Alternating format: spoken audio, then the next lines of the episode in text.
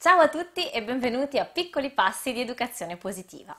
Cosa succede quando i nostri bambini esplodono in una di quelle crisi e sembrano incapaci di controllarsi e tu gli spieghi, fai il ragionamento, cerchi in tutti i modi di fargli capire che non ha senso quello che stanno facendo, che la soluzione è semplice lì davanti a loro e loro sembrano come bloccati e non c'è verso e passate le ore a cercare di fare anche le cose più semplici in mezzo a pianti e urla disperati.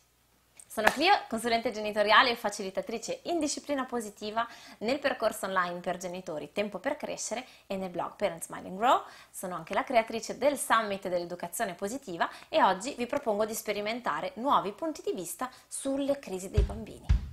Un respiro, un sorriso e cominciamo.